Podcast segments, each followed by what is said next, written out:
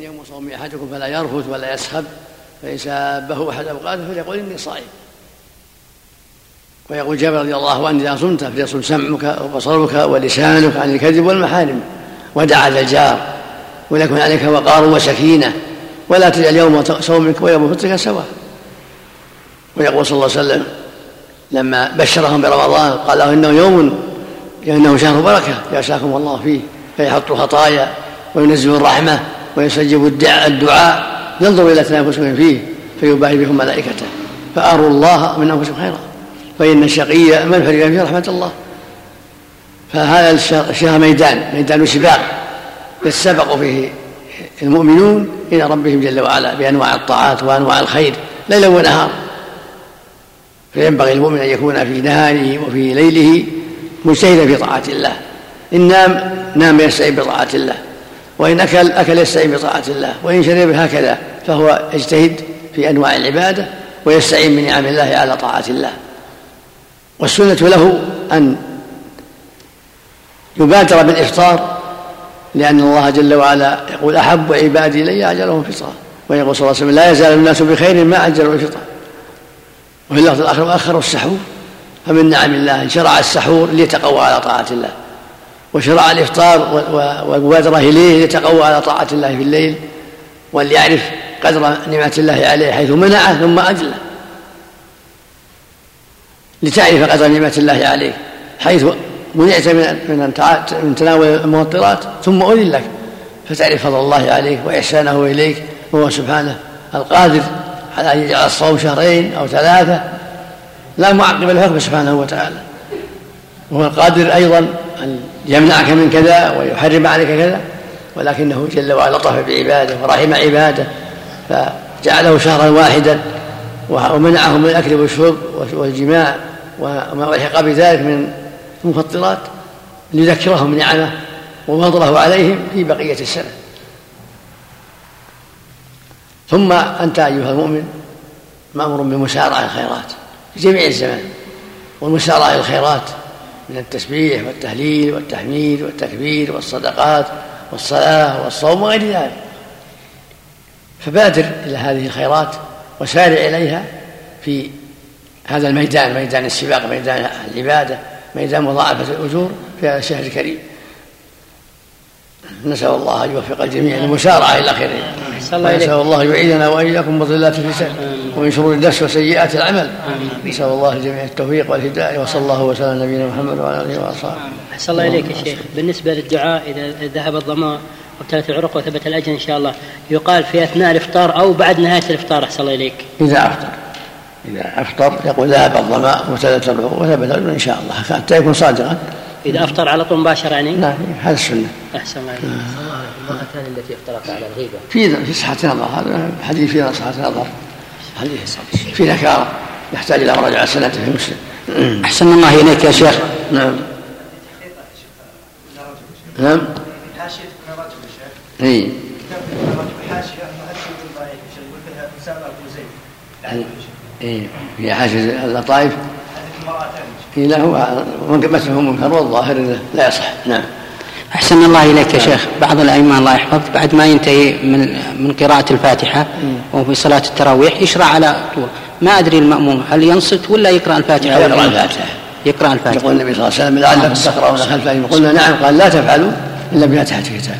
فإنه لا صلاة لمن لم يقرأ بها. يقرأ ثم ينصت. يقرأ ولو الإمام ولو يقرأ. ثم ينصت. الله يجزاك يقرأها ثم ينصت. الله يجزاك سواء مع الإمام أو بعده أو قبله كله. الله يجزاك أحسن الله إليك يا شيخ. لما يأتي يوم الجمعة ويوم السبت في يوم البيت. آه، يوم 13 14 و15 في غير رمضان.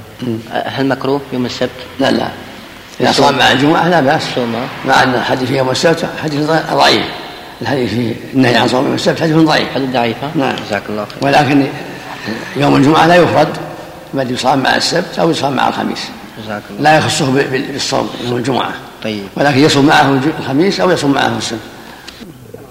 أما بعد قال الشيخ عبد الرحمن بن محمد بن قاسم رحمه الله تعالى الصائمون على طبقتين. إحداهما من ترك طعامه وشرابه وشهوته لله عز وجل يرجو عنده عوض ذلك في الجنة فهذا قد تاجر مع الله وعامله والله تعالى لا يضيع أجر من أحسن عملا ولا يخيب معه من عامله بل يربح عليه أعظم الربح. وقال, وقال صلى الله عليه وسلم لرجل إنك لن تدع شيئا اتقاء الله إلا آتاك الله خيرا منه. رواه أحمد. فهذا الصائم يعطى في الجنة ما شاء من طعام وشراب ونساء. قال تعالى كلوا واشربوا هنيئا بما أسلفتم في الأيام الخالية. قال مجاهد وغيره نزلت في الصائمين وقال يعقوب بن يوسف بلغنا أن الله تعالى يقول لأوليائه يوم القيامة يا أوليائي طالما نظرت إليكم في الدنيا وقد قلصت شفاهكم عن الأشربة وغارت أعينكم وخفقت بطونكم. كونوا اليوم في نعيمكم وتعاطوا الكأس فيما بينكم وكلوا واشربوا هنيئا بما أسلفتم في الأيام الخالية. وقال الحسن تقول الحو... تقول الحوراء لولي... لولي الله وهو متكئ معها على نار العسل. تعاطيه الكاس إن الله نظر إليك في يوم صائف بعيد ما بين الطرفين وأنت في ظمأ هاجرة إن الله نظر إليك في يوم صائف بعيد ما بين الطرفين وأنت في ظمأ هاجرة من جهد العطش فباه, فباه بك الملائكة وقال انظروا إلى عبدي ترك زوجته وشهوته وطعامه وشرابه من أجلي رغبة فيما عندي واشهدكم أني قد غفرت له فغفر لك يومئذ وزوجنيك.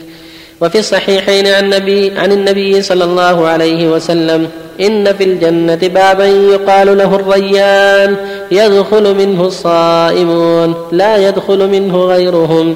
وفي رواية إذا دخلوا أغلق وللطبراني عن سهل مرفوعا لكل باب من أبواب البر لكل, لكل باب من أبواب البر.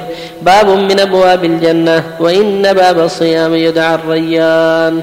وله في حديث عبد الرحمن بن سمرة رضي الله عنه عن النبي صلى الله عليه وسلم في منامه الطويل ورأيت رجلا من أمتي يلهث عطشا كلما دنا من حوض طرد فجاءه صيام رمضان فسقاه وأرواه.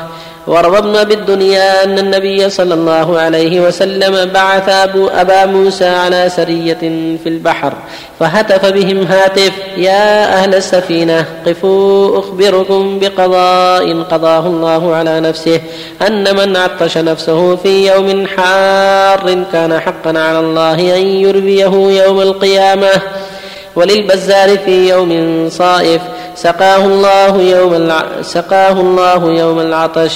وللبيهقي عن علي رضي الله عنه مرفوعا من منعه الصيام من الطعام والشراب.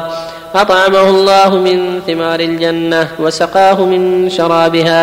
وذكر ابن أبي الدنيا عن أنس رضي الله عنه مرفوعا الصائمون ينفح من أفواههم ريح المسك وتوضع لهم مائدة تحت العرش يأكلون منها والناس في الحساب.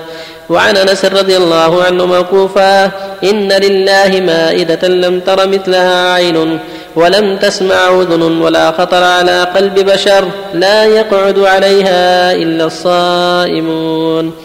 وعن بعد السلف قال بلغنا أنه يوضع لهم مائدة يأكلون منها والناس في الحساب فيقولون يا ربنا نحن نحاسب وهؤلاء يأكلون. فيقال إنهم طالما صاموا وأفطرتم وقاموا ونمتم. ورأى بعض العارفين ورأى بعض العارفين في منامه كأنه أدخل الجنة فسمع قائلا يقول له ورأى بعض العارفين في منامه كأنه أدخل الجنة فسمع قائلا يقول له هل تذكر أنك صمت لله يوما قط؟ فقال نعم. فقال فأخذتني صواني النثار من الجنة.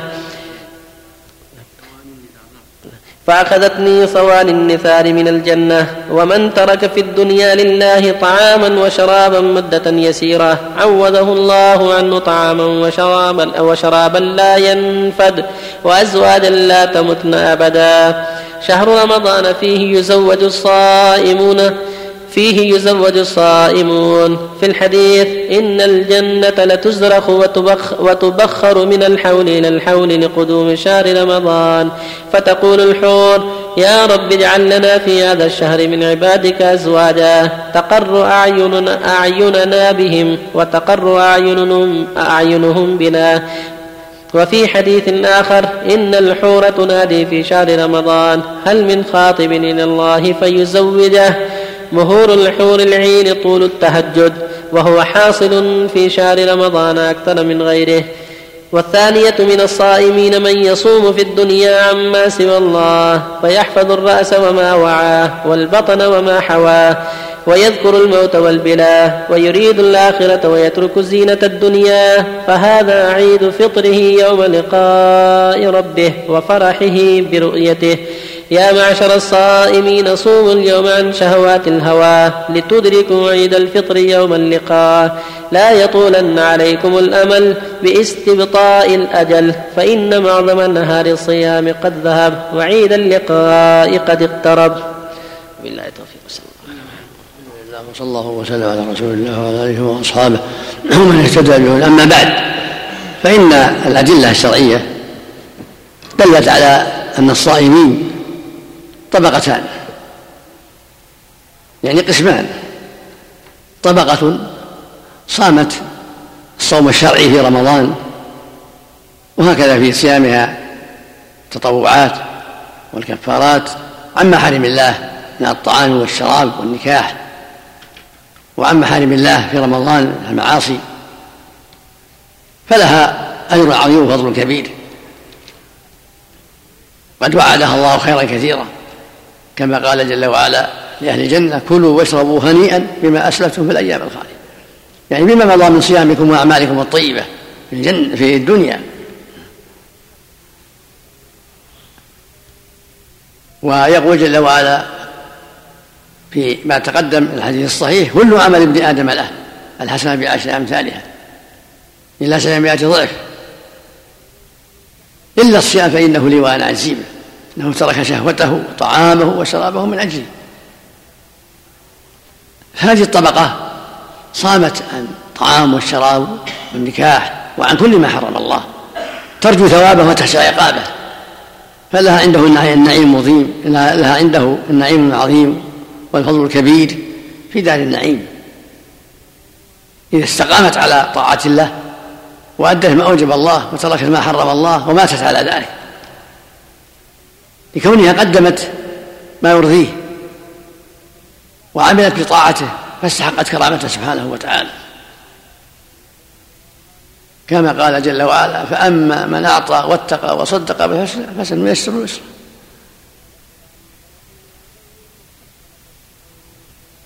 قال تعالى إن المتقين في ظلال وعيون إن المتقين في مقام أمين في جنات وعيون. إن المتقين في جنات وعيون.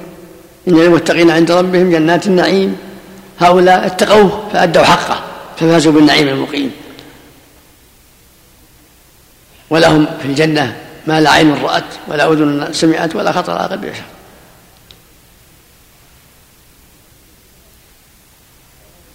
ولهم الزوجات من الحور العين غير زوجات الدنيا. فالواجب على المؤمن أن يخلص في صيامه وأن يجتهد في صيامه وأن يصون صيامه عما يجرحه وأن يكون في ذلك مخلصا لله راغبا فيما عنده لا رياء ولا سمعة ولا لمقاصد أخرى ولكن يصوم ابتغاء مرضات الله. وحذر عقابه يرجو فضله ويرجو إحسانه ويرجو نعيمه المقيم. ولهذا قال للصائم فرحتان فرحة عند فطره وفرحة عند لقاء ربه. لما يجد من النعيم المقيم عند لقاء ربه والفضل الكبير. الطبقة الثانية صاموا عن محارم الله دائما. وهم في رمضان بل في جميع الأوقات. يعني جاهدوا نفوسهم في جميع الأوقات فاستقاموا على طاعة الله وتركوا محارم الله ووقفوا عند حدود الله. فهذه الطبقة أفضل الطبقتين. وأعلاها قدرا لأنها جاهدت نفسها لله في جميع الأوقات. هذا هؤلاء عيد فطرهم يوم لقاء ربهم. فهم صائمون عن محارم الله. من قول وعمل. ومؤدون ما أوجب الله واقفون عند حدود الله. هؤلاء هم خيرة المؤمنين. وهم السابقون المقربون وهم الطبقة العليا من طبقات المؤمنين.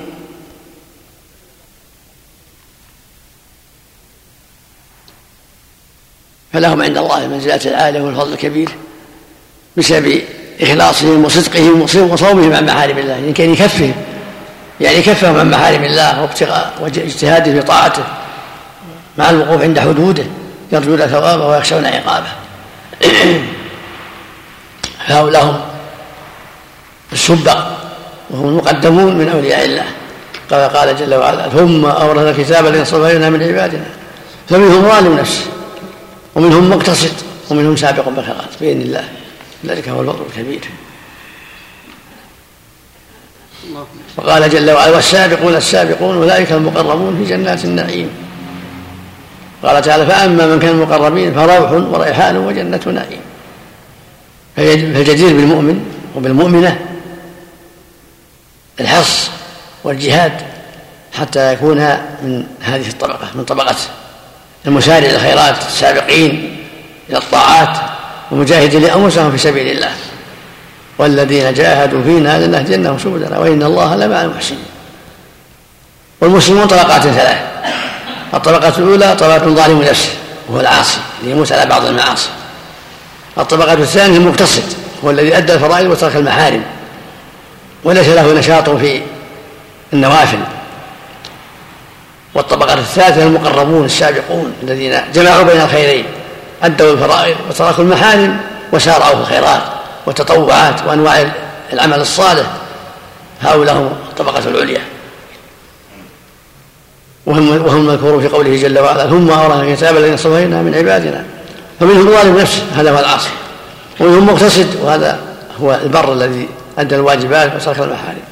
ومنهم سابق بالخيرات وهو مسارع إلى أنواع الخير مع فعل الواجبات وترك المحارم.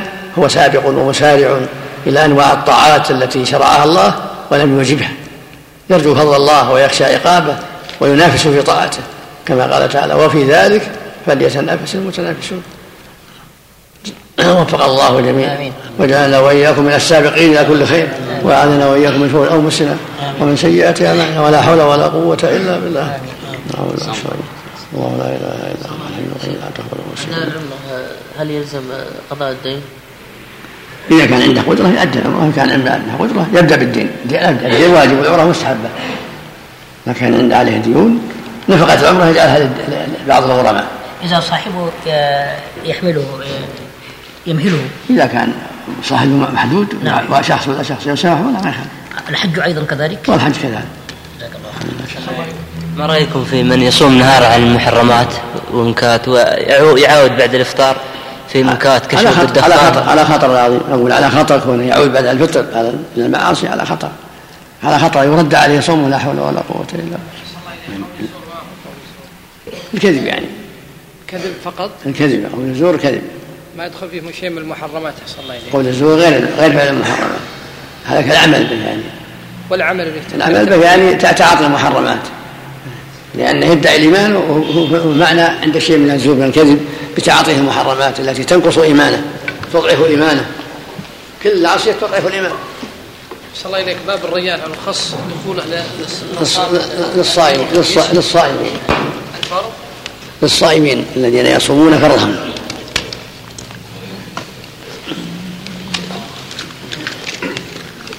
معناه لو أن الإنسان أسلم ولم يصوم مات قبل أن يصوم ما يدخل مع الباب يدخل مع الباب الأبواب الأخرى إذا صام من أهل الجنة.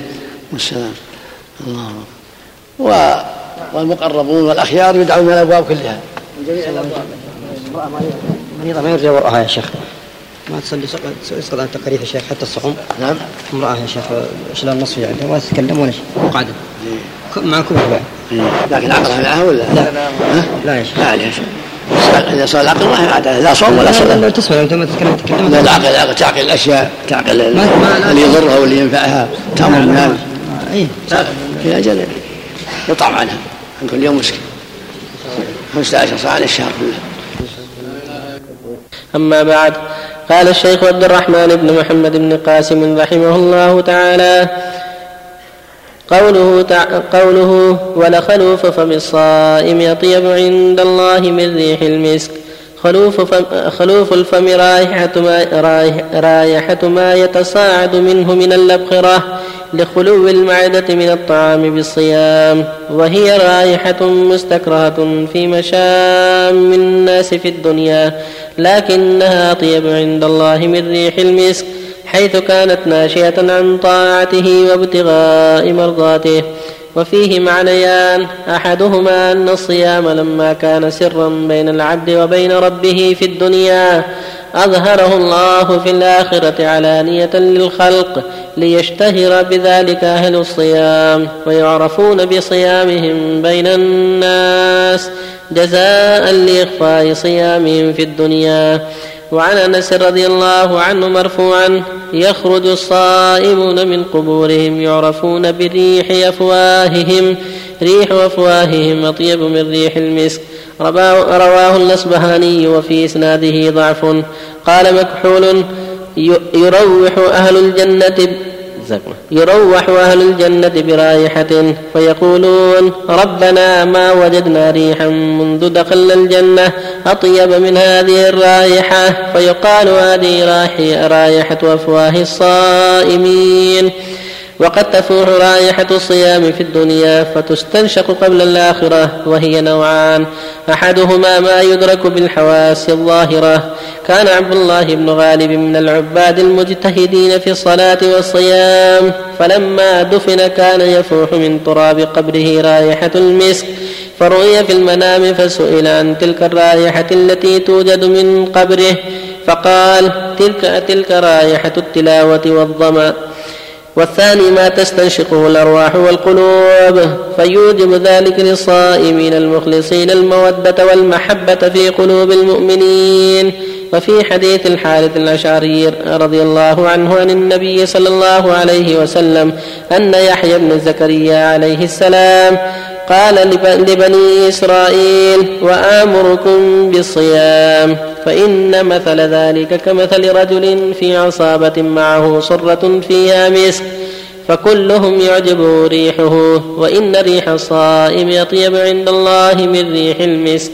رواه الترمذي وغيره. وفي الحديث ما أسر عبد سريرة إلا ألبسه الله رداءها علانية المعنى, المعنى الثاني أن من عبد الله وأطاعه وطلب رضاه في الدنيا بعمل فنشأ من عمله آثار مكروهة للنفوس في الدنيا فإن تلك الآثار غير مكروهة عند الله بل هي مستحبة محبوبة له وطيبة عنده لكونها نشأت عن طاعته واتباع مرضاته فإخباره بذلك للعاملين في الدنيا فيه تطيب لقلوبهم لئلا يكره منهم ما وجد في الدنيا. ورد حديث مرسل كل شيء ناقص في عرف الناس في الدنيا إذا انتسب إلى طاعته ورضاه فهو الكامل في الحقيقة. خلوف فم الصائم يطيب من ريح المسك نوح المذنبين على أنفسهم من خشيته يفضل من التسبيح. انكسار المخبتين لعظمته هو الجبر دل الخائفين من سطوته هو العز. جوع الصائمين لأجله هو الشبع عطشهم في طلب مرضاته هو الري. نصب, نصب المجتهدين في خدمته هو الراحة.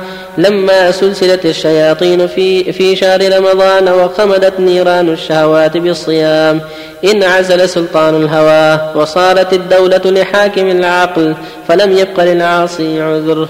يا غيوم الغفلة تقشعي يا شموس التقوى والإيمان اطلعي يا صحائف أعمال الصالحين ارتفعي يا قلوب يا قلوب الصالحين اخشعي يا أقدام المجتهدين اسجدي لربك واسجد واركعي يا عيون المتهجدين لا تهجعي يا ذنوب التائبين لا ترجعي.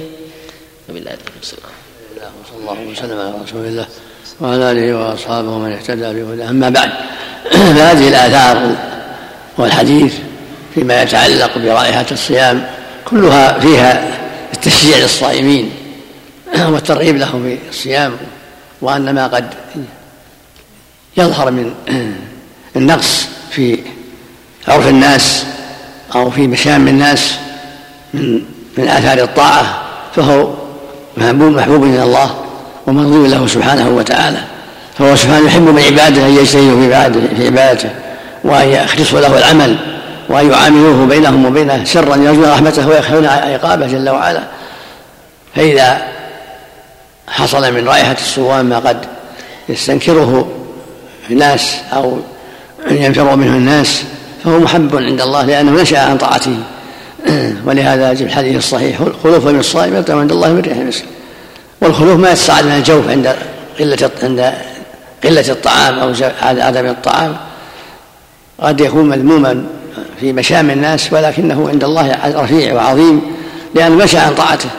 كما أنه سبحانه يحب من عباده أن يخافوه وأن يذلوا لعظمته وأن ينكسروا لجبروته وأن يخافوه ويرجوه. كل ذلك محبوب له سبحانه وتعالى. فالمؤمن يجب أن يكون هكذا ذليلا بين يدي الله. متواضعا راغبا فيما عند الله خائفا وجلا مشفقا يخشى شر ذنوبه ويخشى ربه ويخاف عاقبة معاصيه. لا يمن على على ربه بعمله ولا يأمن ولا يتكبر بل يكون بين يدي ربه ذليلا منكسرا يرجو رحمته ويخشى عقابه سبحانه وتعالى. كما قال جل وعلا إن الذين هم بآيات ربهم يؤمنون والذين هم بربهم لا يشركون والذين ما آتوا وقلوبهم وجلة أنهم إلى ربهم راجعون. أولئك يسارعون الخيرات وهم لها سابقون هكذا أولياء الله. عندهم الإيمان والخوف والحذر والخشية لله والمسابقة. قال تعالى إنهم كانوا يعني الأنبياء والصالحين يسارعون الخيرات ويدعون رغبا رهبا وكانوا لنا خاشعين. وقال جل وعلا في حق خلفاء الرسل ذلك لمن خاف مقامي وخاف وعيدي. قال جل وعلا إن الذين يخشون ربهم بالغيب لهم مغفرة وأجر كبير. قال سبحانه ولمن خاف مقام ربه جنتان. قال تعالى إنما يخشى الله من عباده العلماء والعلماء هم الرسل وأتباعهم لأنهم أعلموا بالله وأعلموا بصفاته فهم أكملهم خشية لله وأكملهم خوفا من الله. الرسل والأنبياء وخلفائهم من علماء الحق هم أخشى الناس لله. كل مسلم يخشى الله. كل مسلم وكل مسلم يخشى الله. لكن كل ما زاد العلم زادت الخشية لله. فالرسل أعلم الناس بالله وهم أكمل الخشية. كما قال صلى الله عليه وسلم أما والله إني لأخشاكم لله وأتقاكم له وهكذا العلماء علماء الحق علماء الهدى هم أخشى الناس لله بعد الأنبياء. وهكذا أصحاب النبي صلى الله عليه وسلم رضي الله عنهم واخشى الناس لله وأرفعهم منزلة بعد الأنبياء عليهم الصلاة والسلام. فينبغي المؤمن أن يجتهد في الحق والعمل الصالح ويكون له نشاط فيما يرضي الله ويقرب لديه وإن كان ذلك قد لا يروق لبعض الناس فلا يهمه رضا الناس في هذه المسائل ولكن يهمه أن يرضي الله بالعمل الذي يرضاه سبحانه وبالعمل الذي أحبه وشرعه. رضي الناس وكرهه وفق الله جميعا. الله إليك يا شيخ. هل الإنسان لو استعمل معجون أسنان بقصد يعني أنه يكون رائحة فمه يعني طيبة وكذا هل يحرم من الأجر أحسن الله إليك؟ لأنه هذا بالخلوف أحسن الله لا ما هو بالخلوف. يفعل بعض الشيء هذا يخفف بعض الشيء ولا الخلوف يتصاعد كل ساعة. نعم الله إليك. لكن مثل هذا قد يخفف الشيء. فإذا فعل فلا بأس. تمضمض بالصابون بالإشنان بهذه الأشياء المعمولات يعملونها ما يضر. أحسن الله إليك أحسن الله إليك المرأة النفساء. نعم. المرأة النفساء الحافظ. تراجع من كتاب التفسير حتى لا تنسى القرآن. أحسن الله عليك. نعم. المرأة النفساء. الصحيح لا بأس أن تقرأ. إذا خشي النسيان والحائض كذلك. تمس القرآن. لأنه ليسوا مثل الجنوب الجنوب مدة قصيرة. يغتسل ويقرأ لكن مدة الحائض طويلة. والنفساء أطول وأطول. فلا حرج في أن يقرأ القرآن. لكن لا سيما إذا كانتا تحفظانه أما إذا كانت تحفظانه فهم من وراء من وراء في القفازين يكون يكون من وراء الحائل أقول تمس المصحف من وراء الحائل وراء القفاز آه. الحجامة تفضل يا شيخ؟ الصحيح إنها تفضل ستة اسداس أسداس افضلها السدس الرابع والخامس. جزاك الله. وهو محل قيام داوود كان يقوم نصف الليل وينام نصف الليل ها؟ كان ينام نصف الليل ويقوم ثلثه وينام سدسه الأخير يعني. ما شاء الله. وين وين تهجد في الثلث الأخير؟ كفى طيب الثلث الأخير. بارك الله فيك يا شيخ. جزاك الله خير. وهذا يختلف فيها يطول الليل ويقصر. يقصر ها؟ الليل يطول ويقصر على حسب طول الليل نعم. ويقصر. بارك الله فيك يا شيخ. اما هو واجب الصحيح نعم. الواجب خمس الظهر العصر إيه. المغرب العشاء الفجر الجمعة بس هذا واجب يعني سنة مؤكدة كلها يعني؟ سنة مؤكدة. نعم سنة مؤكدة يعني. نعم. طيب آه ما يعني في واجب إلا خمس صلوات. طيب يعني ما عندنا عقوبة إذا أتركها لا يعقوب. بارك الله فيك. تركها ما يكون ما يخشى على صاحبه الذي يتركه. لا لا ما هو. مرة بالكلية نافلة. يعني نافلة نافلة مؤكدة. الإنسان لو تعمد إلى تركها. ما ما عليه شيء ما له شيء؟ ما عليه شيء. جزاك الله خير. والسنة عموما هكذا. كل النوافل يثاب فاعلها ولا يعاقب تاركها جزاك الله خير. أما بعد قال الشيخ عبد الرحمن بن محمد بن قاسم رحمه الله تعالى فصل في فضل الجود في رمضان وتلاوة القرآن. في الصحيحين عن ابن عباس رضي الله عنهما قال كان رسول الله صلى الله عليه وسلم أجود الناس وكان أجود ما يكون في رمضان حين يلقاه جبرائيل. فيدارسه القرآن. وكان جبرائيل يلقاه كل ليلة من شهر رمضان في- فيدارسه القرآن. فلرسول الله صلى الله عليه وسلم حين يلقاه جبرائيل أجود بالخير من الريح المرسلة. ورواه أحمد وزاد ولا يسأل شيئا إلا أعطاه. وللبيهقي عن عائشة رضي الله عنها كان رسول الله صلى الله عليه وسلم إذا دخل رمضان أطلق كل أسير وأعطى كل سائل. الجود هو سعة العطاء وكثرته والله تعالى يوصف بالجود. فروى الترمذي عن سعد بن أبي وقاص رضي الله عنه عن النبي صلى الله عليه وسلم إن الله جواد يحب الجود كريم يحب الكرم. وعن الفضيل إن الله تعالى يقول كل ليلة أن أنا الجواد ومني الجود وأنا الكريم ومني الكرم. فالله سبحانه وتعالى أجود الأجودين وجوده يتضاعف في أوقات خاصة كشهر رمضان. وفيه أنزل قوله تعالى وفيه أنزل قوله تعالى وإذا أنزل. وإذا سألك عبادي عني فإني قريب أجيب دعوة الداعي إذا دعاني فليستجيبوا لي وليؤمنوا بي لعلهم يرشدون. ولما كان الله تعالى جبل نبيه صلى الله عليه وسلم على أكمل الهيات وأشرفها كما في حديث أبي هريرة رضي الله عنه إنما بعثت لأتمم مكارم الأخلاق. كان رسول الله صلى الله عليه وسلم أجود الناس على الإطلاق. كما أنه أفضلهم وأشجعهم وأكملهم في جميع الأوصاف الحميدة. وكان جوده يجمع أنواع الجود. وكان جوده صلى الله عليه وسلم يتضاعف في رمضان على غيره من الشهور. كما أن جود ربه يتضاعف فيه أيضا. وكان صلى الله عليه وسلم يلتقي هو وجبريل في شهر رمضان. هو أفضل الملائكة وأكرمهم ويدارسه القرآن الذي جاء به إليه وهو أشرف الكتب وأفضلها وهو يحث على الإحسان ومكارم الأخلاق. وقد كان هذا الكتاب الكريم له صلى الله عليه وسلم خلق بحيث يرضى لرضاه ويسخط لسخطه ويسارع إلى ما حث عليه ويمتنع عما زجر عنه. فلهذا كان يتضاعف جوده وإفضاله في هذا الشهر لقرب عهده بمخالطة جبرائيل وكثرة مدارسته له هذا الكتاب الكريم الذي يحث على مكارم على المكارم والجود. ولا شك أن المخالطة تؤثر وتورث أخلاقا من المخالط.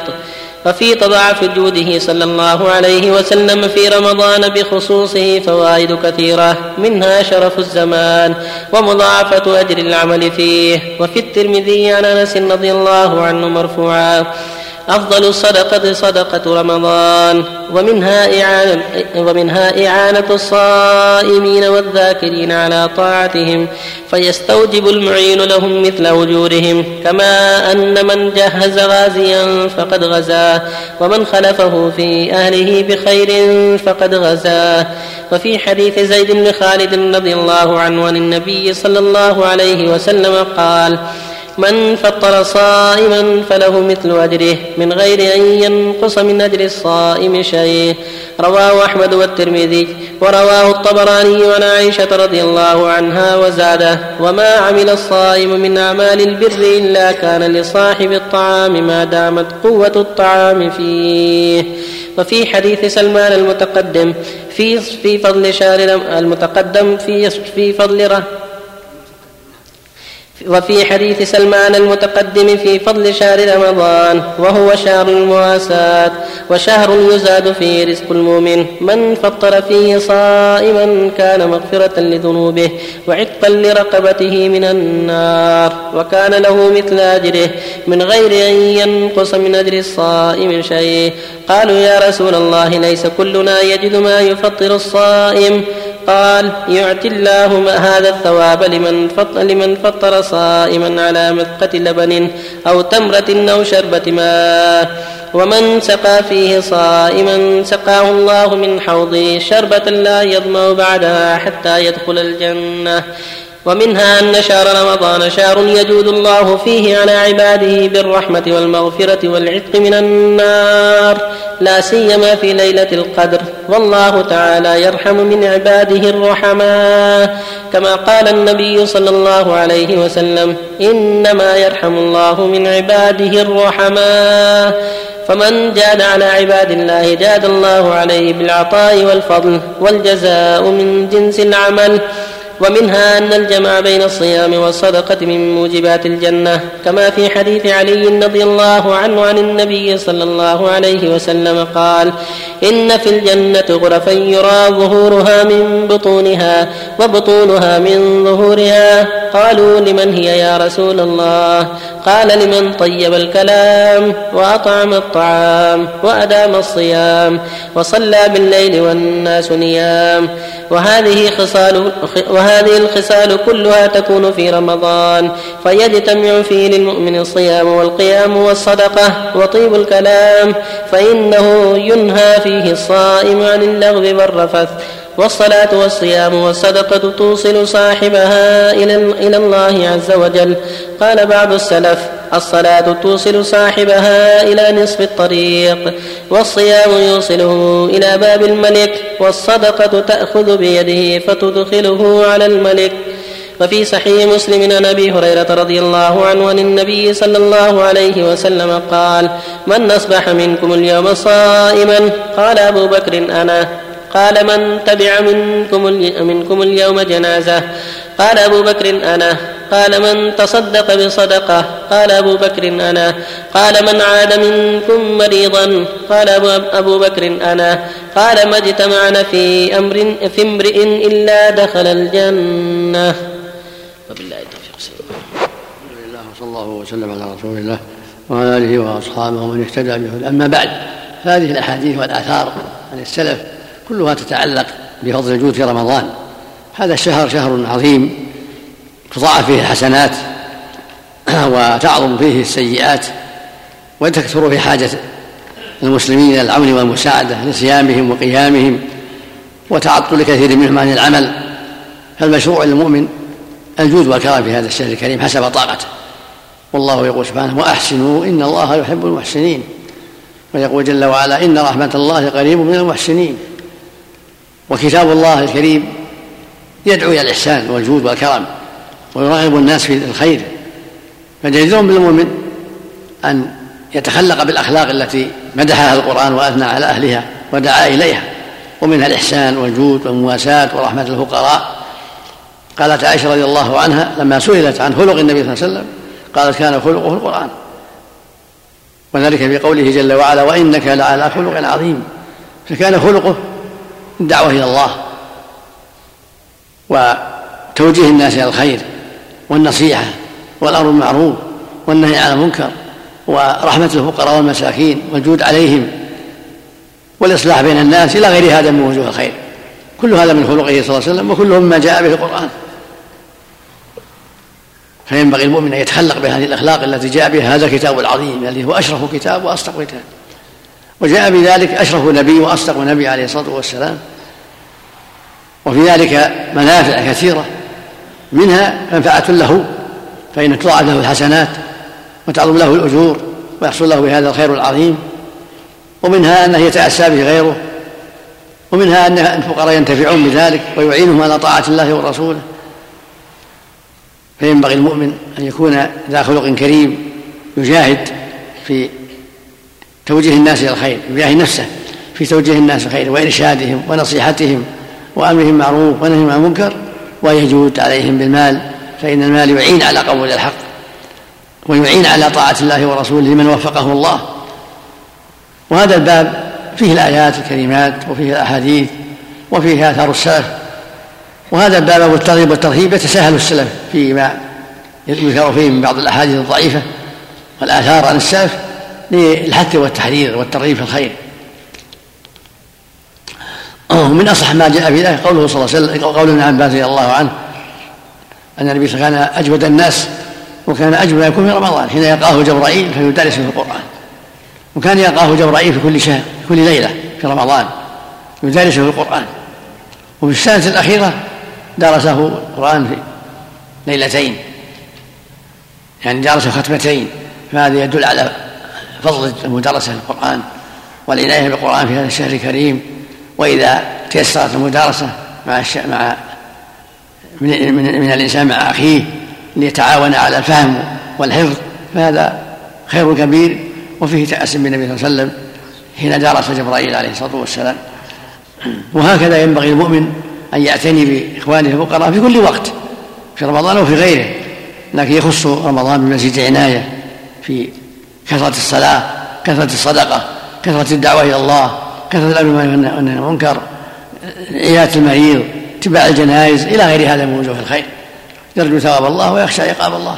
واغتناما لهذا الزمان الفاضل الذي تضاعف فيه الأعمال. وفي حديث الصديق الذي قال أنا يا رسول الله لما قال من صدق اليوم بصدق قال الصديق أنا. من عاد قال أنا قال من تبع جهاز قال أنا. قال من أصبح قال قال ما اجتمعنا فيه مؤمن إلا دخل الجنة. فيه الحث على التطوع بالصيام وزيارة المرضى والعيادة واتباع الجنائز وكثرة الصوم مثل صوم الاثنين والخميس أو ثلاثة أيام من كل شهر أو صيام يوم وفطر يوم. الإنسان يجتهد في ما يستطيع من الخير ولو قل فإن الخير مطلوب ولو قل ومن أعان المسلم على طاعة الله ورسوله فهو على خير عظيم. لأن الله يقول وتعاونوا على البر والتقوى. ويقول النبي صلى الله عليه وسلم من جهز غازا فقد غزا. ومن خلفه في أهله بخير فقد غزا. خرجه في الصحيح. وكذلك يقول, يقول جل وعلا وتعاون على البر والتقوى. ويقول العصر إن الإنسان في خسر إلا الذين آمنوا وعملوا الصالحات وتواصوا بالحق وتواصوا بالصبر. ويقول صلى الله عليه وسلم في الحديث الصحيح من كان في حاجة أخيه كان الله في حاجته. ويقول أيضا عليه الصلاة والسلام والله في عون ما كان في عون أخيه في عون أخيه فهذه أوقات عظيمة كريمة ينبغي للمؤمن فيها أن ينافس وأن يساعد إخوانه المسلمين في طاعة الله ورسوله. ووجوه البر, البر كثيرة فالصدقة من أبواب البر الدعوة إلى الله من أبواب البر الأمر بالمعروف من أبواب البر التسبيح والتهليل والتحميد والتكبير من أبواب البر كثرة الصلاة من أبواب البر كثرة الاستغفار والدعاء. كل هذا من وجوه البر وأعمال الخير. نسأل الله للجميع التوفيق. والإعانة على كل خير. ونسأل الله جل وعلا أن يصلح قلوبنا وأعمالنا وأن يمنحنا جميعا المسارعة إلى مراضيه والوقوف عند حدوده. صلى الله وسلم على نبينا محمد وعلى آله وصحبه. يا شيخ. بالنسبة مثلا الذي يساهم في جمع مثلا التبرعات لتفطير الصوام وكذلك خدمتهم أحسن إليك في إحضار الطعام لهم وكذا هل يكون اجره مثل أحسن الله إن شاء الله يرجع مثل أجر المتبرعين. مثل أجر المتبرعين. أحسن الله يجب الاقامه على المرأة؟ نعم. إقامة للصلاة تجب تجب على المرأة؟ الإقامة وهذا من شأن الرجال. من شأن الرجال. نعم. أحسن الله إليك يا شيخ آه الآية آه إذا سألك عبادي عني. إذا سألك عبادي أيوة. فإني قريب أجيب دعوة الداء إذا دعان جزاك الله خير. نزلت هل نزلت إلى الصائمين؟ نعم. لا عامة. عامة؟ عامة. الصائمين غير الصائمين هل هناك وهكذا زكاة قوله جل وعلا ادعوني أستجب لكم.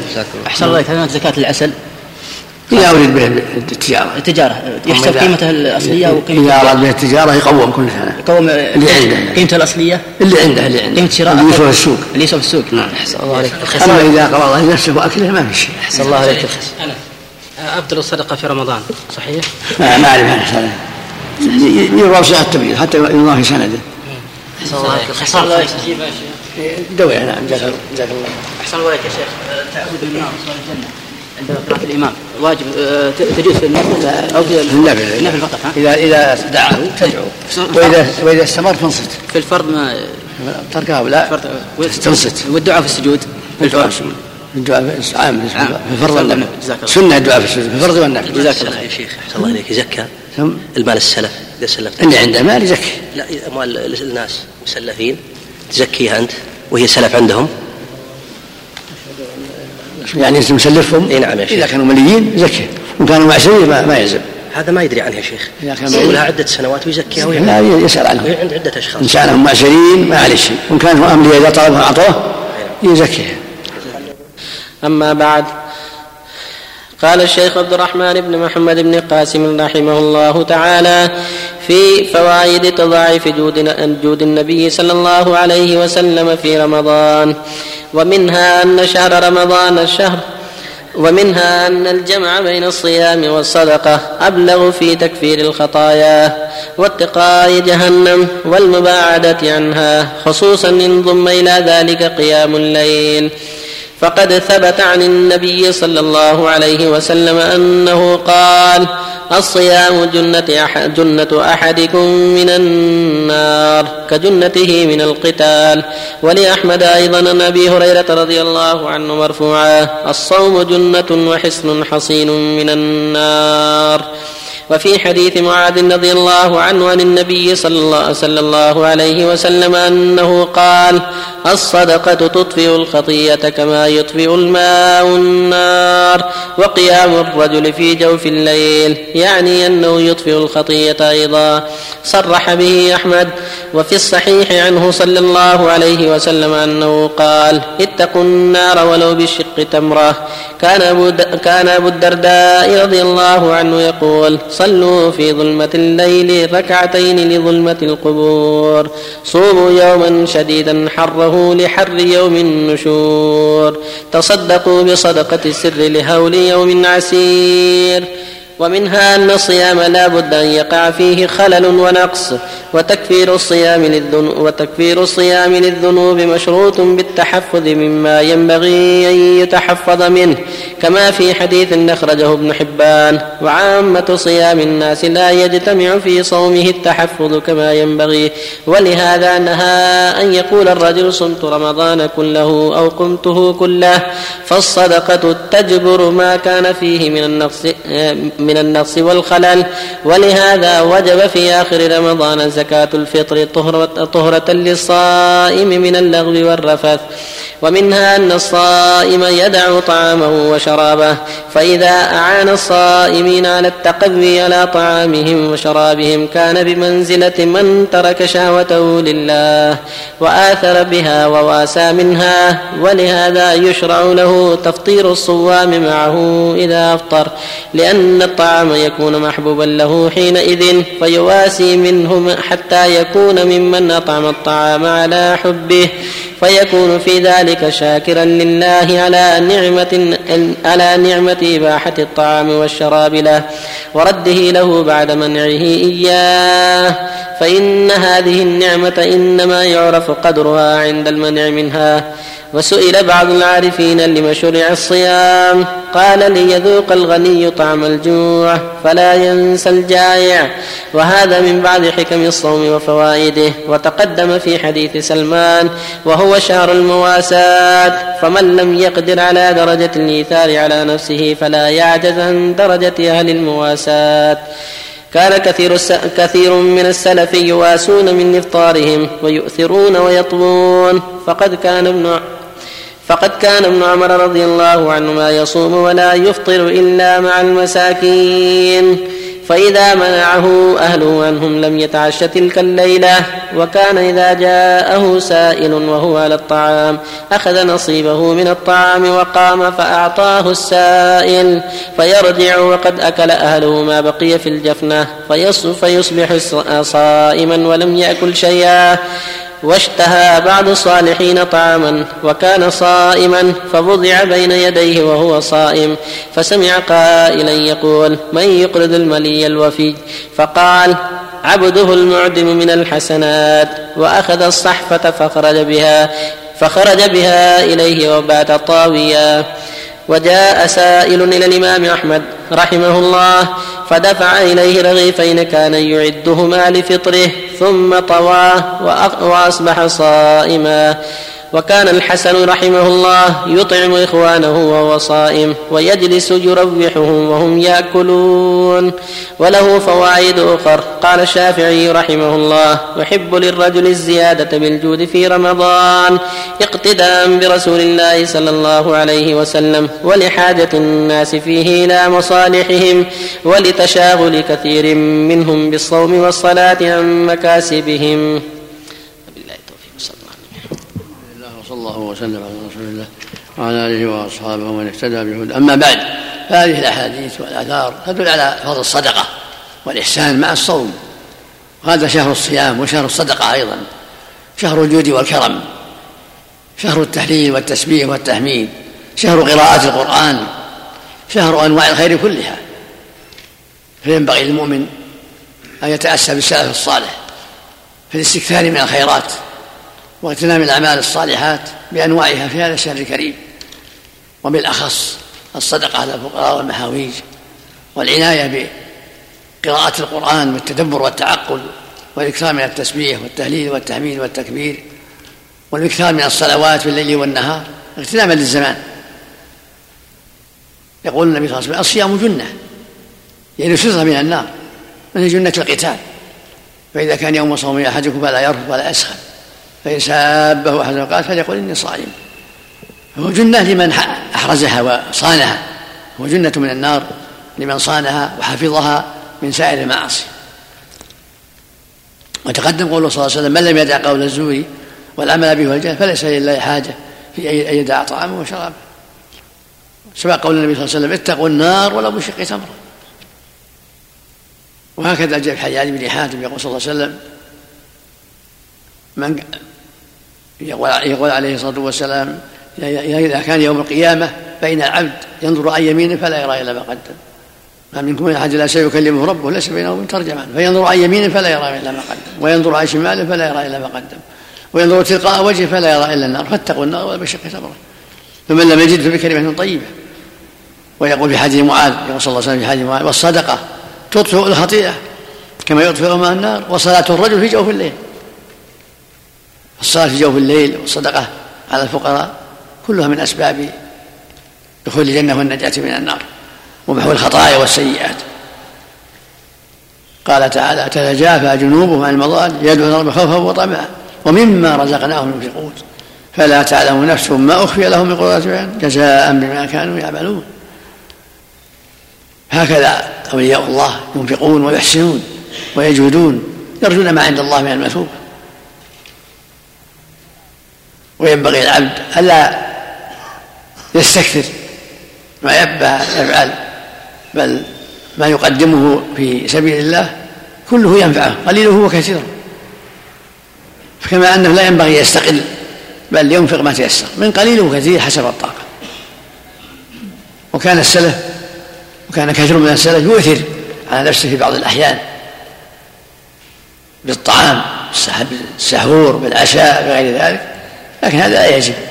إنما الواجب الصدقة من الفضل. كما قالت النبي صلى الله عليه وسلم خير الصدقة ما كان على ظهر غنى. خير الصدقة جهد المقل كنت يبدأ بنفسه. هذا هو المشروع. يبدأ بنفسه وعائلته. وما كان من فضل يجود منه بعد ذلك. هذا هو الأفضل. فإذا جاد على الناس وطوى وآثر على نفسه فهذا فضل كبير ولكن لا يجب عليه. وقد مدح الله الأنصار بذلك في قوله جل وعلا ويؤثرون على أنفسهم ولو كان بهم خصاصة. هذا من صفاتهم العظيمة. قد يطوي ويعطي ما عنده من الطعام للضيف أو للفقير ويبيت طاويا. إيثرا لما عند الله من الفضل العظيم والأجر الكبير. ولكن هذا ليس من الواجب وليس من المتأكد بل إذا دعت الحاجة إليه هذا الإيثار وإلا فالواجب أن يبدأ بنفسه ويبدأ بمن يعول من أولاده وزوجاته وما فضل يتصدق منه في الصحيحين يقول صلى الله عليه وسلم اليد العليا خير من اليد السفلى. اليد العليا المعطية المنفقة والسفلى الآخرة السائلة. ثم قال وابدأ بمن تعول. وخير الصدقة ما كان عن ظهر عن ظهر غنى ومن يستعفف يعفو الله ويستغني يغنيه الله فأنت يا عبد الله تلتمس الخير؟ بالصدقة ولو قليل مما يفضل مما يتيسر لك. وهناك صدقات ليست مالية. العناية بالقرآن التسبيح والتهليل والتكبير الأذكار والاستغفار صدقات. ليست من مالك بل لا لك فيها الخير العظيم والفضل الكبير. من التسبيح والتهليل والتحميد والتكبير كما في الحديث الصحيح صلى الله عليه وسلم يصبح على كل سلامة من صدقة. يعني على كل مفصل صدقة. فكل تكبير صدقة. كل تحميد صدقة. كل تهليل صدقة. الأمر بالمعروف صدقة. النهي عن المنكر صدقة. ويكفي من ذلك ركعتان تركعهما من الضحى. لأن الصلاة تستعين فيها الأعضاء كلها. هذا من فضل الله ومن تيسيره جل وعلا. نسأل الله الجميع التوفيق. الله إليك شيخ. هل يثاب من يتصدق وعليه دين؟ الصدقات العادية خفيفة. اللي تضر الدين لا بأس يؤجر أما الشيء لا يضر الدين لا يبدأ بالدين. أحسن الله إليك يا شيخ. لكن الشيء العادي فضل الطعام الشيء القليل اللي ما يضر الدين الحمد لله. أحسن الله إليك يا شيخ. أحيانا يشترط السائل مثلا إذا أعطيته طعام قال أبغى مال أو أحيانا إذا أعطيته مال قليل يعني يرفض. هو العبرة به العبرة بك أنت. حتى تعطيه ما تيسر يقبل ولا ما يقبل؟ طيب مثلا مو اللي يشرطه أنت اللي تعطيه ما تيسر. وإذا تشرطه هذا يدل على أنهم هم محتاجين جدا. حاجة ضعيفة. أحسن الله إليك. معي تخرج الحديث. نعم. حديث أفضل الصلاة في رمضان. نعم. آه، في سنن الترمذي. أي نعم. قال حدثنا محمد بن إسماعيل حدثنا موسى بن إسماعيل حدثنا صدقة ابن موسى عن ثابت عن أنس قال سئل النبي صلى الله عليه وسلم أي الصوم أفضل بعد رمضان؟ فقال شعبان لتعظيم رمضان قيل فأي صدقة أفضل؟ قال صدقة في رمضان. قال أبو عيسى هذا حديث غريب وصدقة ابن موسى ليس عندهم بذاك القوي. نعم. وقال في إرواء الغليل عن أنس سأل رسول الله صلى الله عليه وسلم سئل عن أنس سئل رسول الله صلى الله عليه وسلم أي الصدقة أفضل؟ قال صدقة في رمضان رواه الترمذي ضعيف أخرجه الترمذي وكذا أبو حامد الحضرمي في حديثه ومن طرقه الحافظ القاسم ابن الحافظ ابن عساكر في الأمالي مجلس اثنين اثنين سبعة وأربعين والضياء للمقدسي في المنتقى من المسموعات بمرو واحد سبعة. من طريق صدق بن موسى عن ثابت عن أنس قال سئل النبي صلى الله عليه وسلم أي الصوم أفضل بعد رمضان؟ فقال شعبان لتعظيم رمضان. قيل فأي صدقة أفضل؟ قال فذكره. وقال الترمذي هذا حديث غريب. وصدق ابن موسى ليس عندهم بذاك القوي. قلت وأورده الذهبي في الضعفاء. وقال ضعفوه. وفي, وفي التقريب صدوق له أوهام. قلت وأشار المنذري في الترغيب واحد تسعة وسبعين إلى تضعيف الحديث. فيه المقصود؟ أفضل الصدقة يدل على أفضل الصدقة جهد المقل خير الصدقة ما كان عن ظهر غنى. وأفضل الصيام بعد رمضان شهر الله المحرم كما جاء في الحديث الصحيح. أفضل شهر الله المحرم يعني محرم. ولكن صيام شعبان مستحب إذا كان النبي يصومه صلى الله عليه وسلم. يصومه مرة تارة يصومه كله وتارة يصومه إلا قليلا عليه الصلاة والسلام. والصدقة في رمضان مضاعفة من حيث الجملة كسائر الأعمال الصالحة. أحسن الله إليك يا شيخ. مدى صحة هذه المقولة؟ يقول ولهذا نهي أن يقول الرجل صمت رمضان كله أو قمت كله. يعني من باب التزكية. من باب التزكية. إن شاء الله. أي نعم. يعني قد يكون نقص شيء من المعاصي أو شيء من الخلل الآخر. نعم. لكن يقول إن شاء الله صمت. في الصلاة. أحسن الله عليك. يقول إن شاء الله صليت أو مثل ما يقول أنا مؤمن ان شاء الله لئلا يكون هناك نقص من نعم. بعض المعاصي. الله عليك. الصلاة يقول إن شاء الله صليت. إذا قلت صليت يقول صليت أو يقول إن شاء الله صليت. إن قال بهذا معنى أنه صلاها كاملة إن شاء الله. بهذا بهذا المعنى يعني. جزاك الله خير. أما بعد قال الشيخ عبد الرحمن بن محمد بن قاسم رحمه الله تعالى ودل الحديث أيضا على دراسة القرآن في رمضان والاجتماع على ذلك وعرض القرآن على من هو أحفظ منه له منه وفيه دليل على استحباب الإكثار من تلاوة القرآن في شهر رمضان. وفي حديث فاطمة رضي الله عنها أنه أخبرها أن جبرائيل كان يعارضه القرآن كل عام مرة وأنه عرضه في عام وفاته مرتين. وفي حديث ابن عباس أن المدارسة بينه وبين جبرائيل كانت ليلا فدل على استحباب الإكثار من التلاوة في رمضان ليلا فإن الليل تنقطع فيه الشواغل وتجتمع فيه الهمم ويتواطأ فيه القلب واللسان على التدبر. كما قال تعالى إن ناشئة الليل هي أشد وطئا وأقوم قيلا وشهر رمضان له خصوصية بالقرآن. كما قال تعالى شهر رمضان الذي أنزل فيه القرآن هدى للناس وبينات من الهدى والفرقان وقال ابن عباس رضي الله عنهما إنه أنزل جملة واحدة من اللوح المحفوظ إلى بيت العزة في ليلة القدر ويشهد لذلك قوله تعالى إنا أنزلناه في ليلة القدر وقوله تعالى إنا أنزلناه في ليلة مباركة والنبي صلى الله عليه وسلم بدي بالوحي ونزل عليه القرآن في شهر رمضان. وقد كان النبي صلى الله عليه وسلم يطيل القراءة في قيام رمضان بالليل أكثر من غيره. وقد صلى معه حذيفة رضي الله عنه ليلة في رمضان فقرأ البق بالبق فقرأ بالبقرة ثم النساء ثم آل عمران. لا يمر بآية تخفيف إلا وقف وتعوذ. ولا بآية رحمة إلا وقف وسأل فما صلى ركعتين حتى جاء بلال فآذنه بالصلاة. رواه أحمد والنسائي وعنه أنه ما صلى إلا أربع ركعات. وكان عمر رضي الله عنه أمر أبي بن, كعب وتميم الداري أن يقوما بالناس في شهر رمضان فكان القارئ يقرأ بالمئتين في الركعة حتى كانوا يعتمدون على العصي من طول القيام وما كانوا ينصرفون إلا عند الفجر. وفي رواية أنهم كانوا يربطون الحبال بين السواري ثم يتعلقون بها. وروي عن أن عمر جمع ثلاثة قراء فأمر أسرعهم قراءة أن يقرأ بالناس بثلاثين وأوسطهم بخمس وعشرين وأبطأهم بعشرين ثم كان في زمن التابعين يقرؤون بالبقرة في قيام رمضان ثم كان في زمن التابعين يقرؤون بالبقرة في قيام رمضان في ثمان ركعات فإن قرأها في, في اثنتي عشرة رأوا أنه قد خفف. وسئل أحمد وسئل أحمد عما روي عن عمر رضي الله عنه في, في السريع في القراءة والبطيء.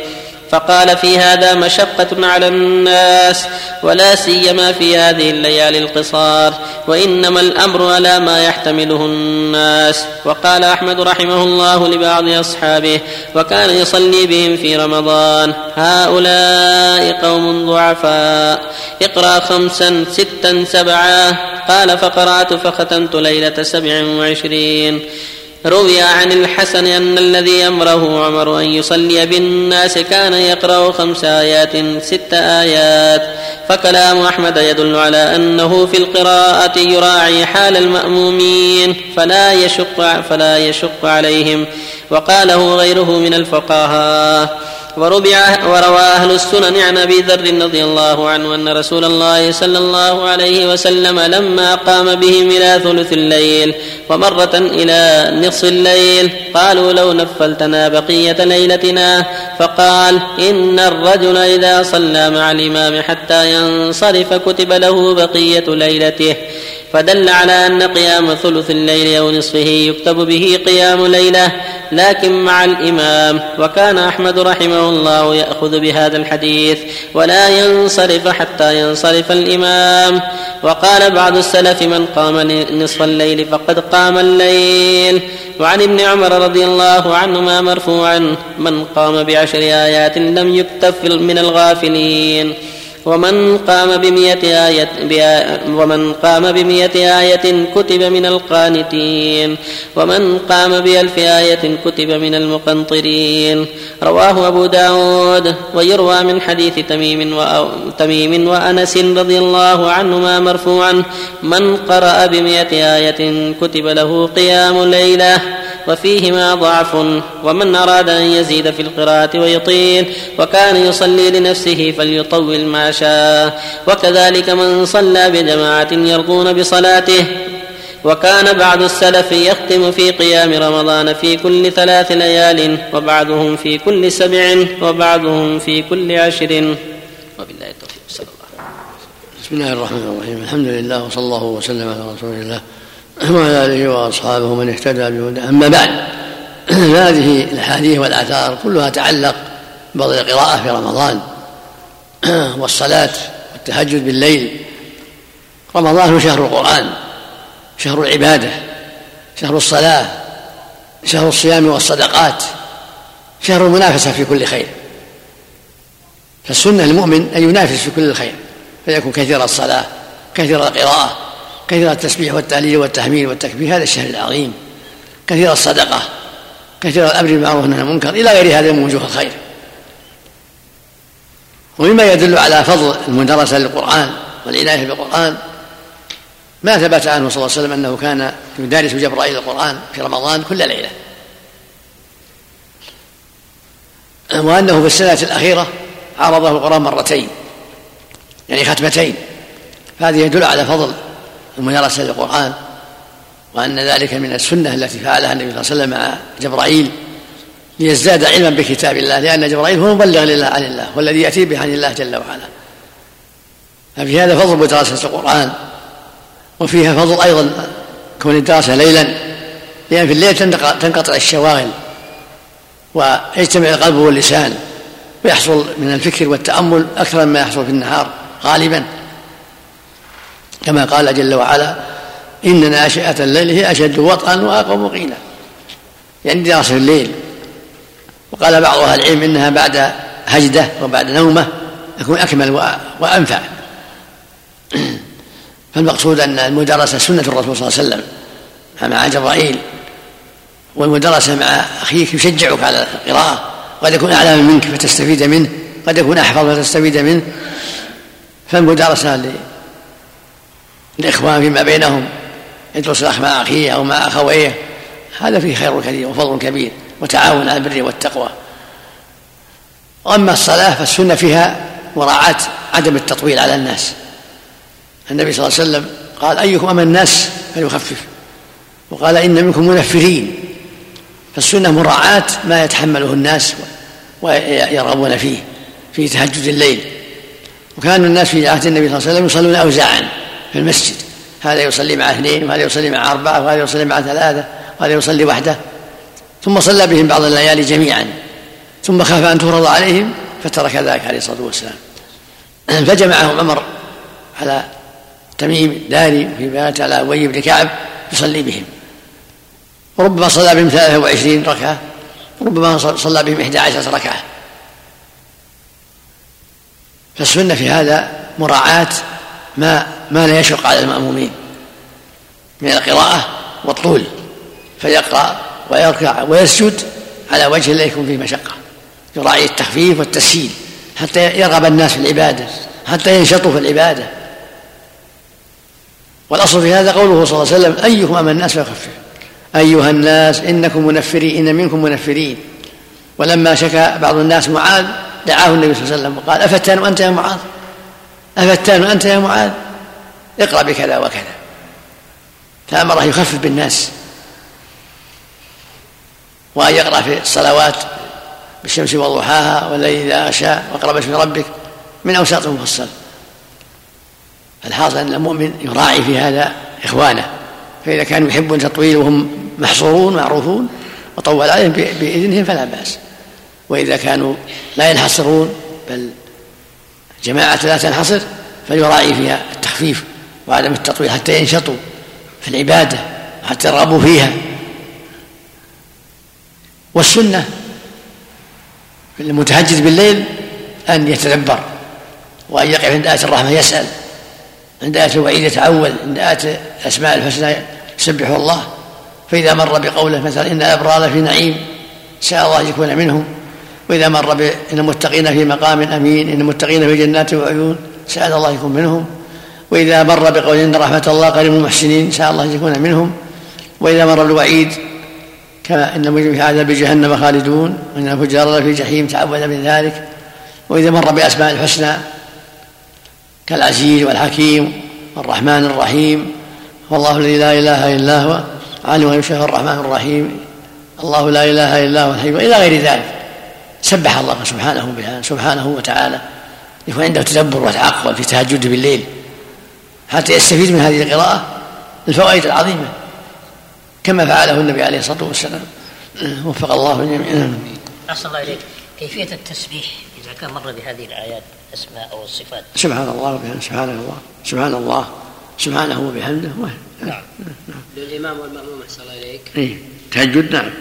الفضل والنفل أحسن العمل في النفل التدبر بالليل في صلاة الليل. أما الفريضة ما الفريضة ما ما ثبت عنه أنه كان يقف في الآيات كان يستمر في القراءة عليه الصلاة والسلام. لأن الفريضة محل التخفيف على الناس.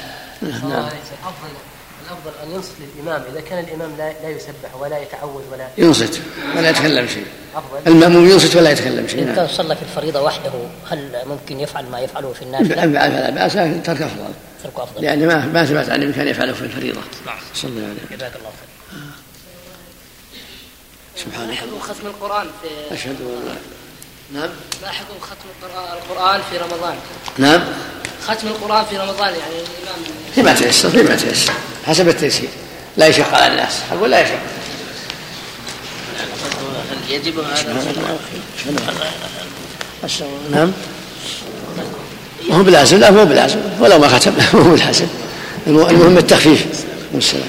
ولو ما قرأ لنا نصف القرآن أو ثلثي القرآن إن تيسر الختم فلا بأس. أحسن الله إليك شيخ. سبحان الله. الرجل بخيل على زوجته ما يصرف عليها. هل تعطى من الزكاة؟ أحسن الله إليك؟ لا لا تعطى. ما تعطى؟ تعطى ولا تصدق ولا أبدا لا أبدا إلا إذا كان تشكي تشتكي على الحاكم ما إنسانة صادقة تشتكي على المحكمة. أحسن الله إليك. ترفع أمرها ولا ولي يرفع أمرها. لأنهم قد يكتبون كثير النساء أحسن الله إليك يسوي- يكتبون يقولون ما يعطينا. ما يعطينا. أحسن الله إليك كل صلاة تراويح يكتب لها قيام ليلة أو لها مدة. كل صلاة تراويح وش فيها؟ يكتب لها قيام ليلة. معين أما بعد قال الشيخ عبد الرحمن بن محمد بن قاسم رحمه الله تعالى والترا والتراويح سنة وفعلها جماعة أفضل. وفعل الصحابة لها مشهور وتلقته الأمة عنهم خلفا بعد سلف. روى أبو بكر عبد العزيز عن, عن ابن عباس رضي الله عنهما أنه صلى الله عليه وسلم كان يصلي في شهر رمضان عشرين ركعة. قال الشيخ تقي الدين رحمه الله له أن يصلي عشرين كما هو المشهور في مذهب أحمد. والشافعي وله أن يصلي ستا وثلاثين كما هو مذهب مالك, مالك. وله أن يصلي إحدى عشرة وثلاث عشرة وكل حسن فيكون تكثير الركعات أو تقليلها بحسب طول القيام وقصره. وعمر رضي الله عنه لما جمع الناس على أبي صلى بهم عشرين ركعة والصحابة رضي الله عنهم منهم من يقل ومنهم من يكثر والحد المحدود لا نص عليه من الشارع صحيح. وكثير من الأئمة في التراويح يصلون صلاة لا يعقلونها ولا يطمئنون في الركوع ولا في السجود. والطمأنينة ركن والمطلوب في الصلاة والمطلوب في الصلاة حضور القلب بين يدي الله تعالى واتعاظه بكلام الله إذا يتلى عليه. وهذا لا يحصل في العجلة فتقصير القراءة مع الخشوع في الركوع والسجود أولى من طول القراءة مع العجلة المكروهة. وصلاة عشر ركعات مع طول القراءة والطمأنينة أولى من عشرين ركعة مع العجلة المكروهة لأن لب الصلاة وروحها هو إقبال القلب على الله عز وجل. ورب قليل خير من كثير وكذلك ترتيل القراءة أفضل من السرعة. والسرعة المباحة هي التي لا يحصل معها إسقاط شيء من الحروف وإن أسقط بعد الحروف لأجل سرعة لم يجد ذلك له وينهى عنه. وأما إذا قرأ قراءة بينة ينتفع بها المصلون خلفه فحسن. وقد ذم الله الذين يقرؤون القرآن بلا فهم معناه. فقال تعالى ومنهم أميون لا يعلمون الكتاب إلا أماني أي تلاوة بلا فهم والمراد من إنزال القرآن فهم معانيه والعمل به لا مجرد التلاوة. ويستحب تحسين صوته بالقراءة لما روى أبو داود وغيره. ليس منا من لم يتغن بالقرآن. كان الزهري رحمه الله يقول إذا دخل رمضان إنما هو التلاوة القرآن وإطعام الطعام. قال ابن عبد الحكم كان مالك إذا دخل رمضان يفر من قراءة الحديث ومجالسة أهل العلم ويقبل على تلاوة, تلاوة القرآن من المصحف. وقال عبد الرزاق كان الثوري إذا دخل رمضان ترك جميع العبادات وأقبل على تلاوة القرآن. وقال سفيان كان الزبيد اليامي إذا إذا حضر رمضان أحضر المصاحف وجمع إليه أصحابه. كان السلف يقبلون على تلاوة على تلاوة القرآن في رمضان. فمنهم من يختم في كل سبع سبع ومنهم في ثلاث ومنهم في ليلتين ومنهم في العشر الأواخر من كل ليلة. وما ورد من النهي في أقل في أقل من ثلاث فهو محمول على على المداومة على ذلك.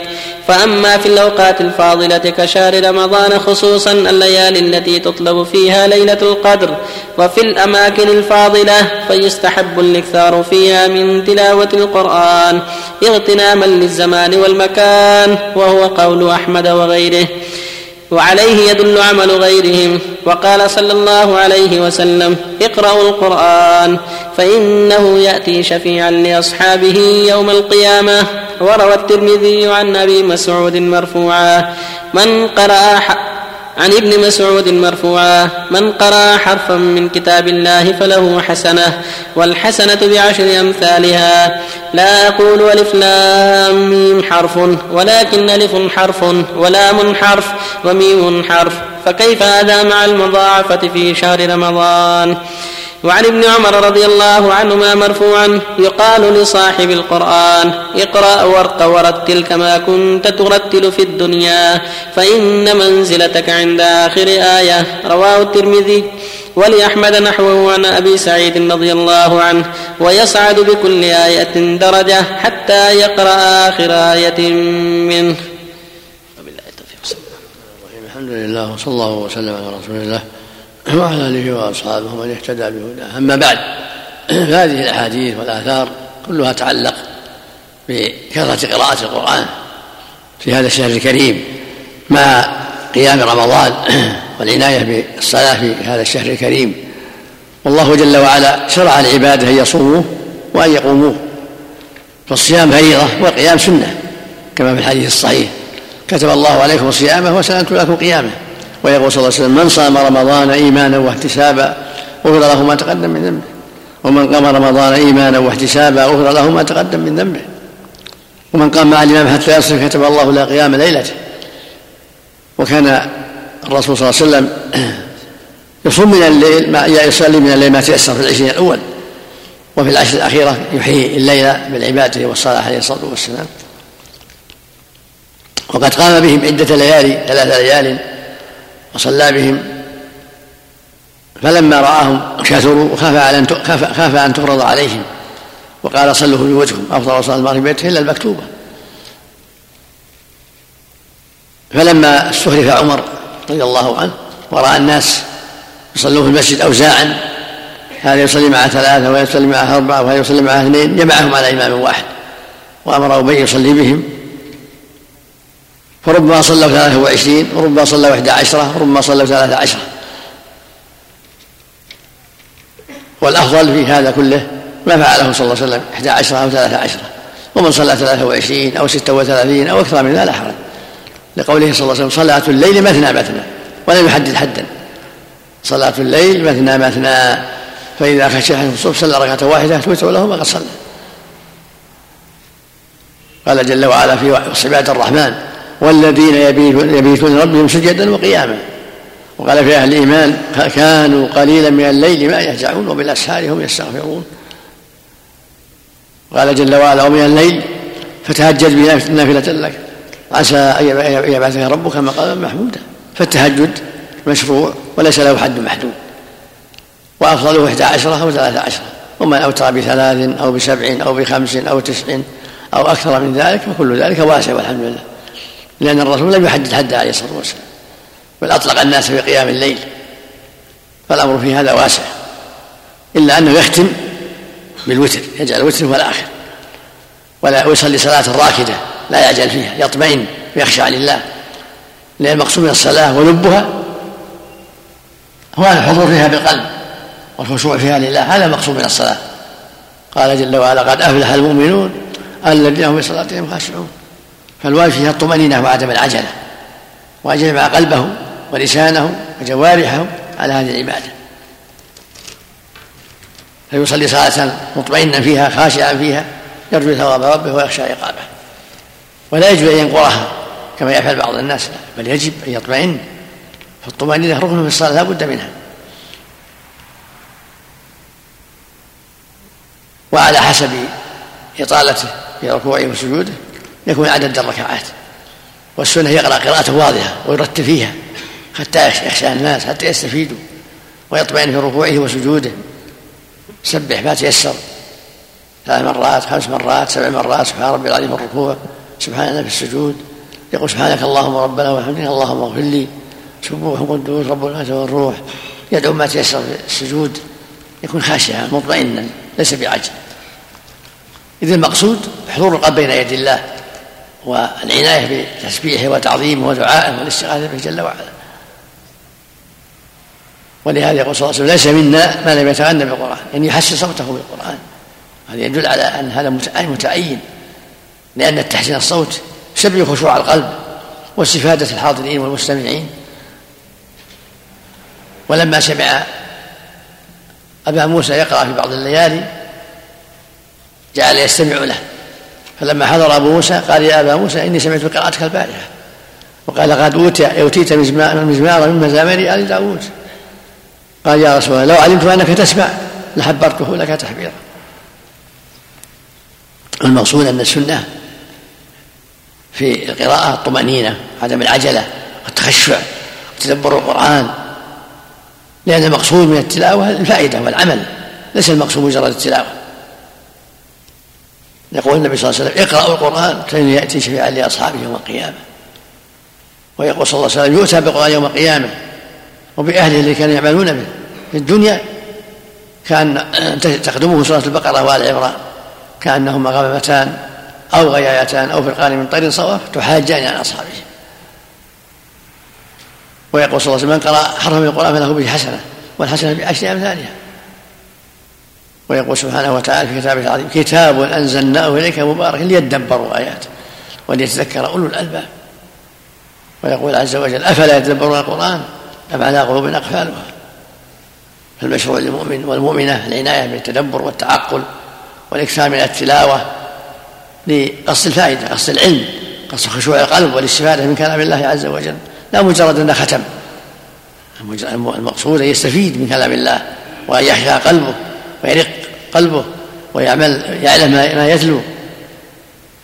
وإذا أردت القرآن وختم في ثلاث أو في خمس أو في سبع فلا بأس. والأفضل ألا يختم في أقل من ثلاث أقل شيء ثلاث كل يوم عشرة قليلة حتى يتدبر حتى يتعقل حتى لا يعجل. وفق الله جميعا. أحسن الله إليك يا شيخ. بالنسبة الذي يصلي التراويح في بيته هل ينقصه قيامه مع الإمام أحسن الله إليك؟ أو أشياء كثيرة أحسن الله إليك؟ فضلها؟ ينقص فضل الجماعة فقط. فضل, فضل الجماعة. نعم. نعم. والأمر واسع نعم. أحسن الله إليك. نسمع بعد نهاية التلاوة في الإذاعة وغيرها. أحسن الله إليك. يقول صدق الله العظيم. ما رأي سماحتكم في هذا؟ هذا مو مشروع. هذا اعتاده الناس ولا هو مشروع. ما كان يفعله النبي ولا الصحابة. تركه اولى يدخل في شيخ. تركه اولى ما يدخل في البدعة. محل نظر محل نظر. لأن بعض العلم يحتج بقوله وصدق الله واتبعوا نعم. نعم. ولكن ليس هذا بحجه لأن الرسول ما حفظ عن النكان نعم. إذا تلا والصحابه ياتون بهذا. فيخشى أن يكون بدعة يخشى. يخشى أن يكون بدعة. يخشى عليه احسن الله إليك. صلى الله إليك بعض إذا إذا أوتر الإمام مسلم قام مشفع الركعة بحيث أنه يصلي في بيته ويوتر. إن شفعها فلا حرج يوتر في آخر الليل لا بأس. وإن ترك الشفع وانصرف مع الإمام فهو أحسن إن شاء الله. ويصلي في الليل ما تيسر من دون من دون وتر. يصلي في اخر الليل ما تيسر. لا وتران في ليلة. سبحانك اللهم.